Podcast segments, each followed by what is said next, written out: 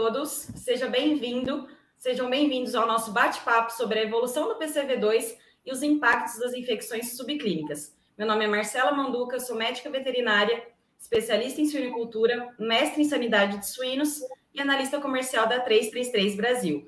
E hoje eu vou conversar com o Érico Franco, ele que é técnico das OEDs e médico veterinário também, especialista, especialista em suinicultura também. Então, é, antes de mais nada, eu queria fazer um, um, um breve, uma breve introdução é, aí sobre, sobre, o assunto, né, Érico? Seja, primeiramente, seja bem-vindo à nossa, à nossa live, né? Obrigado, Marcela.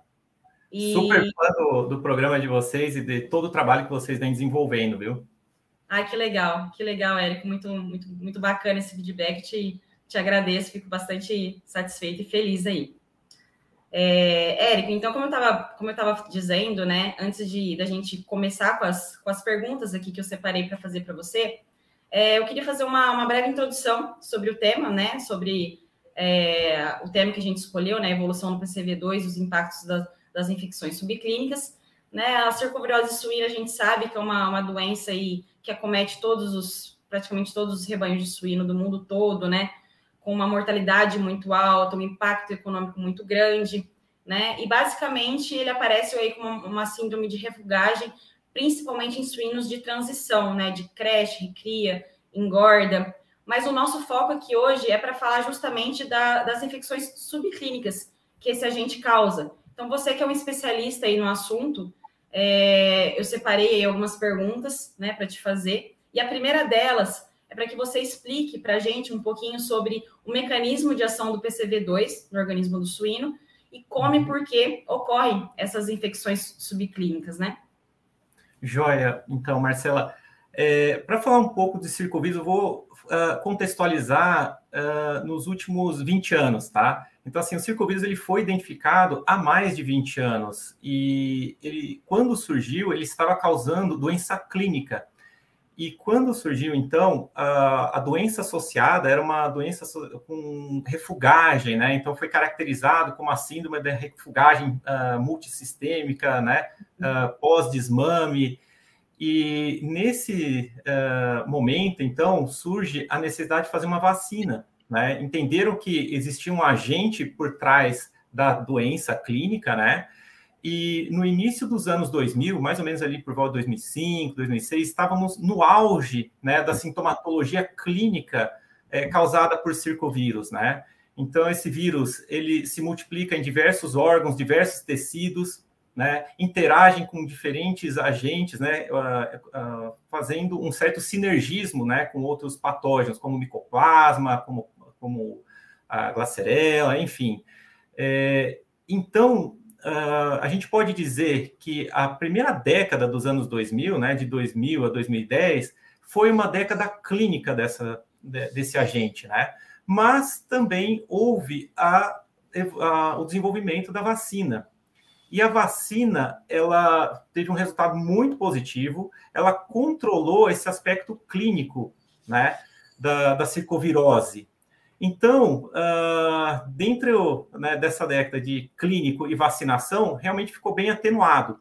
E aí nós entramos numa outra década, de 2010 a 2020, mais ou menos, né? É, que a gente pode chamar de uma fase subclínica dessa doença. E o que, que isso significa, né? Através da vacinação se controlou a circovirose, mas o agente continua circulando no organismo dos, dos suínos, né? É, só que pelo fato de estar tá circulando, mas agora com um grau né, de instrução para o sistema imune, digamos assim, existe um controle. Mas essa circulação, ela também exige do organismo do, uh, do, leitão, do suíno, né? Porque circulando o vírus, para manter em controle, o, o organismo ele gasta energia, né? Para manter controlado. Então, o vírus ele circula, ele é identificado em órgãos, né, por exemplo, tecido linfóide, mas ele não uh, causa maiores lesões, mas exige do sistema imune. E aí que esse subclínico, né, digamos assim, a gente, uh, se a gente olhar com uma lente mais poderosa, né, a gente vai ver que tem sim subtração, né, uh, do desempenho dos animais para manter esse equilíbrio. E onde que isso, onde que isso aparece, né? Em ganho de peso diário, né? em uh, mortalidade uh, e também em uh, conversão alimentar. Então, esses indicadores eles são impactados pela própria circulação do vírus. Claro, perfeito, perfeito, Érico. Muito, muito esclarecedor aí o, é, a, sua, a sua explicação.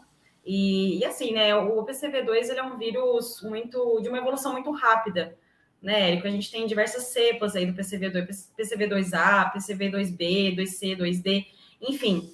É, como especialista, assim, é, como que você explica é, em relação à vacinação? Né, como que a vacina atua, né, de forma, como que é elaborada a vacina de forma a englobar todas essas cepas, se engloba, se não engloba, de que forma é, é fabricada essa, essa vacina né, as vacinas gerais do mercado uma, da maneira mais eficaz possível essas cepas presentes aí no campo? João Marcela, excelente pergunta, obrigado por ela. Assim, é, e é o seguinte: quando o circovírus surgiu, é, é, claro que os cientistas procuraram né, as informações e, e relacionaram ao circovírus, né? E uh, à medida que eles foram estudando, eles também perceberam que o vírus ia mutando, né? Então ele ia se diferenciando o vírus ele tem uma alta taxa de, de diferenciação, de uh, mutação, apesar de ser um vírus DNA. DNA geralmente é mais estável, mas o circovírus ele tem essa característica de realmente mudar. E quando surgiram os primeiros casos clínicos, né, foi associado ao circovírus tipo 2A. E as vacinas inicialmente produzidas, elas foram produzidas com cepas do circovírus tipo 2A. E é esse momento que eu comentei, né, da, do início dos anos 2000, né, 2005, 2006, né, 2007, que vieram as vacinas para o mercado, também em paralelo o vírus foi evoluindo, né, e uh, uh, mudando e, recebendo até outros nomes, circovírus tipo 2A, B, C, D, até o H, uhum. né, por exemplo, e vão continuar uh, se diferenciando, mutando. Só que o circovírus tipo 2A o circovírus tipo 2B e o circovírus tipo 2D, eles são muito associados à doença clínica. Outros já não. E, e o circovírus tipo 2A, B e D, eles são importantes para a suinocultura. É, os vírus evoluíram né, nesse sentido e também faz sentido uh, nós produzimos vacinas mais atualizadas e logo atrás do, da evolução viral. Então, uh, vacinas mais modernas que contemplem né, uh, outros subtipos de circovírus eh, conseguem ensinar melhor o sistema imune a identificar os desafios de campo, né, que é a realidade do dia a dia da, da produção. E essa diferenciação né, que sofre os circovírus, né, tipo A, B, enfim, eles também se diferenciam para o sistema imune, porque o sistema imune ele é muito específico. Então, a vacina ela ensina muito bem para o circovírus tipo 2A.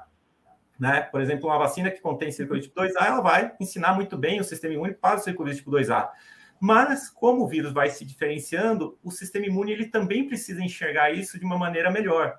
Por isso que atualizar a, a, as vacinas com cepas né, representativas do que está circulando a campo é extremamente importante. Isso a gente vê em outras tecnologias, né, como, por exemplo, a Fostera Gold PCVMH, que contempla né, o circovírus tipo 2A e o circovírus tipo 2B, né, na vacina, que tem uma maior, uh, que permite uma maior cobertura vacinal.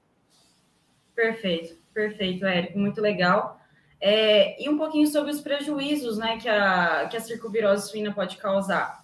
Você conseguiria mensurar para a gente? Tem algum dado, algum trabalho assim que, que fala em termos de índices zootécnicos, o quanto que o, é, o PCB2 ele impacta em termos de conversão alimentar, em GPD, consumo diário de ração, ou isso é tudo muito abstrato ainda? O que, que você tem a dizer, a dizer sobre isso? Mas é, até assim, é, é, possível a gente fazer dois parâmetros, né? O antes da vacinação, né? Que o prejuízo causado por circovírus era bastante alto, né? Uh, Pode até se dizer que circovírus é uma doença limitante para a suinocultura, né? Sem a vacina seria muito difícil produzir. Uhum. É, eu cheguei a presenciar é, mortalidade bastante alta ali no início dos anos 2000, chegando a mais de 20% de mortalidade no lote, uhum. né, uh, com altas taxas de refugagem.